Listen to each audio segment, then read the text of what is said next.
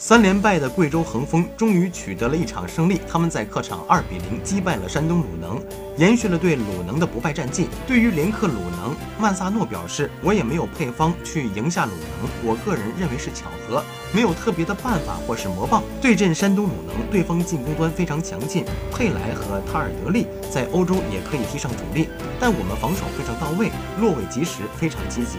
同时，我们进攻方面也有很好的发挥，进了两个球，也有第。”三个进球的机会，但是我们总体上是防守反击，并且贯穿了整场比赛。